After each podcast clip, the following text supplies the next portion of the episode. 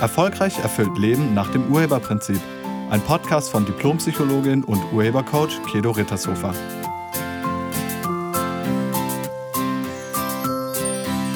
Hallo, herzlich willkommen und schön, dass du da bist. Viele Menschen denken, sie könnten andere motivieren. Da wollen Eltern ihren Nachwuchs dazu bewegen, das Zimmer aufzuräumen oder im Haushalt mitzuhelfen oder im Garten mitzuhelfen oder die Schulaufgaben zu machen. Lehrer wollen die Schüler zum Lernen und Mitmachen animieren. Vorgesetzte wollen ihre Mitarbeiter zur Verwirklichung der Unternehmensziele bringen und viele andere gehen zu Motivationsseminaren, um motivierter die eigenen Ziele zu verwirklichen. Was würdest du sagen? Kannst du andere motivieren? Und wenn ja, wie würdest du das machen? Den meisten fällt jetzt ein, okay, ich begeistere einfach die anderen, ich reiße sie mit durch meine eigene Begeisterung. Ich muss nur ganz begeistert davon erzählen und dann, dann haben die da auch Lust zu. Stell dir vor, du möchtest, dass dein Kind heute im Garten mithilft. Und jetzt erzählst du ganz begeistert davon, wie toll das ist, Unkraut zu jäten oder den Rasen zu mähen. Ja, und äh, dein Kind sagt, nö, habe ich keine Lust zu. Was würdest du dann machen? Was ist die nächste Idee? Wahrscheinlich würdest du jetzt mit irgendetwas locken. Also, wenn du das machst, dann bekommst du. Ja, und stell dir vor, das klappt auch nicht. Was machst du dann? Wenn es richtig wichtig ist, wenn es dir ganz wichtig ist, dass der andere das tut, dann kommt jetzt wahrscheinlich eine Drohung. Mit irgendwas wird gedroht, wahrscheinlich mit Strafe oder eine emotionale Erpressung. Wenn du das nicht machst, dann habe ich dich nicht mehr lieb. Oder wenn du das nicht machst, dann darfst du heute Abend keinen Fernsehen oder irgendwie sowas. Das nennt man dann Bedrohung. Und das ist das, was den meisten Menschen einfällt. Entweder Belohnung oder Bestrafung, um andere irgendwohin zu motivieren oder, wie ich sagen würde, manipulieren. Beides funktioniert nur leider nicht dauerhaft. Irgendwann stellt man nämlich fest, dass das nicht ausreicht, dass man immer wieder ähm, nachlegen muss. Man muss immer wieder entweder belohnen oder immer wieder mit der Strafe drohen, damit der andere sich bewegt. Motivation mit Belohnung hat Konsequenzen. Und zwar, dass die Belohnung immer größer werden muss. Am Anfang räumt der Junior sein Zimmer vielleicht noch für zwei Euro auf, aber irgendwann will er fünf Euro dafür haben und dann will er zehn und irgendwann bewegt er sich nicht mal mehr für 50 Euro. Und im Berufsleben ist das auch nicht anders. Wenn die Chefetage mit Belohnungssystemen arbeitet, geht es in der Firma nur noch um die Belohnung und nicht mehr darum, gute Ergebnisse zu produzieren. Bei der Belohnung geht es nicht mehr um die Sache an sich, sondern nur noch um die Belohnung. Ich mache das dann für die Belohnung und nicht, weil ich Interesse daran habe, das zu machen. Also ich helfe dann im Garten, nicht weil, ähm, weil ich den Sinn darin sehe, sondern weil ich dafür 10 Euro haben will. Und wie gesagt, irgendwann 20 oder 30. Und Motivation durch Bestrafung hat auch Folgen. Nämlich, dass der Druck permanent ausgeübt werden muss. Du musst diesen, diesen Angstdruck aufrechterhalten, sonst lässt die Leistung nach. Sobald der Druck weniger wird, oder ganz wegfällt, macht keiner mehr irgendwas. Eltern, Chefs, Lehrer, Erzieher und alle anderen Führungskräfte, die Strafe oder das Drohen mit Strafe als Motivationsmittel einsetzen, kennen diese Konsequenz. Das System von Kontrolle, Druck und Angst muss permanent aufrechterhalten werden, sonst tanzen die Mäuse auf dem Tisch. Durch den Druck der durch Bestrafung aufgebaut wird, steigt in der Firma die Fehlerquote und der Krankenstand. Und wenn du privat zu Hause mit deinen Kindern mit Strafe arbeitest, dann lernen die zu lügen und sich rauszureden. Das ist ungünstig. Dauerstress, Dauerdruck, Dauerangst, darunter bricht man irgendwann zusammen zumindest in den Firmen. Also die Fluktuation nimmt zu. Du kannst niemanden gegen seinen Willen irgendwohin motivieren. Der andere entscheidet das selbst.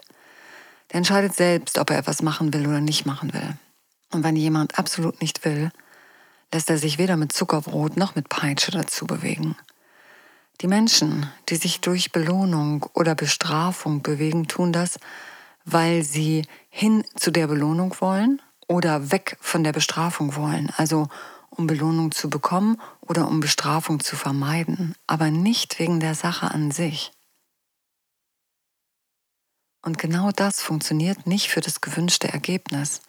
Du brauchst Mitarbeiter, die eigenmotiviert sind oder ähm, deine Kinder, also wenn deine Kinder ihr Zimmer nur unter Druck aufräumen, dann werden sie es nie lernen, welche Konsequenzen es hat und wozu es sinnvoll ist, aufzuräumen. Außerdem, wenn du denkst, deine Kinder oder deine Mitarbeiter oder deine Partner müssten motiviert werden, damit sie etwas tun, dann hast du ein ziemlich schlechtes Bild von ihnen. Dann hast du eine ungünstige Meinung von ihnen. Menschen sind keine Leistungsverweigerer, sie sind auch keine Faulpelze, sie sind auch keine Reizreaktionsmaschinen. So, sie, sie müssen nicht motiviert werden, um Ergebnisse zu produzieren. Wenn sie etwas selber wollen, sind sie von sich aus motiviert. Kleine Kinder lernen laufen, sprechen, rennen, klettern und alles andere, weil sie das lernen wollen. Sie sind interessiert, sie sind wissbegierig, sie sind neugierig und eigenmotiviert. Menschen haben alle ein natürliches Interesse an Weiterentwicklung. Menschen sind motiviert, von sich aus, aus sich selbst heraus. Und sollte uns die Motivation zu etwas fehlen, dann nützt es nichts, uns mit Belohnung oder Bestrafung dahin zu manipulieren. Sinnvoller wäre es herauszufinden, wieso derjenige oder man selber nicht mehr eigenmotiviert ist. Also was ist passiert? Was ist der Demotivationsfaktor? Wieso habe ich oder der andere keine Motivation mehr. Was ist passiert, dass er oder sie oder ich das nicht mehr machen will? Es ist zielführender herauszufinden, was die jeweiligen Demotivationsfaktoren sind und diese dann zu beheben, damit man wieder eigenmotiviert Ergebnisse produziert. Die Ursache der Demotivation ist immer eine hinderliche Meinung oder Überzeugung, die du gebildet hast und für deren Richtigkeit du Beweise hast. Dazu ein Beispiel. Stell dir vor, dein Kind hat neuerdings schlechtere Noten in Mathematik und zeigt überhaupt keine Motivation mehr, Mathematik zu üben. Hier wirkt eine Überzeugung. Vielleicht findet dein Kind den Lehrer doof oder denkt, dass Mathematik absolut überflüssig ist, das braucht niemand. Und ähm, oder es denkt, ich habe ja einen Taschenrechner, wieso mache ich das nicht mit dem? Wieso muss ich das im Kopf rechnen? Oder ähm, dein Kind denkt, dass Lernen anstrengend ist.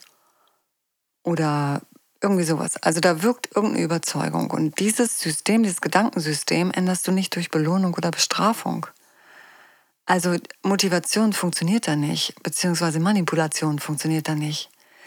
Dein Kind wird das Unterrichtsfach weiterhin als überflüssig bewerten oder den Lehrer weiterhin als doof oder das Lernen weiterhin als schwer. Erst wenn du mit deinem Kind gemeinsam herausgefunden hast, welche Überzeugung oder Einstellung da wirken, also welches gedankliche System hinter der Demotivation steckt, erst dann könnt ihr gemeinsam diese Meinung wandeln. Und wenn das passiert ist, ist dein Kind auch wieder motiviert, von sich aus. Und wird wieder Spaß am Lernen haben, dann musst du nicht dahinter stehen und es dazu bringen, zu üben oder Hausaufgaben zu machen. Statt also mit dem Fernsehverbot zu drohen, damit dein Kind Klavier übt, oder lernt oder im Haushalt mithilft, gilt es herauszufinden, wieso es das nicht machen will. Also was ist passiert? Und wie gesagt, durch Belohnung oder Bestrafung lernen Kinder nicht, welche Konsequenzen ihr Verhalten hat. Findet das heraus, redet miteinander. Wenn man Kinder fürs Mithelfen im Haushalt belohnt oder fürs Nicht-Mithelfen bestraft, erkennen sie nicht, wie wichtig es ist, einen Beitrag zum sozialen Zusammenleben zu leisten. Und wenn sie das nicht gelernt haben, werden sie später beruflich und privat an gewaltige Grenzen stoßen.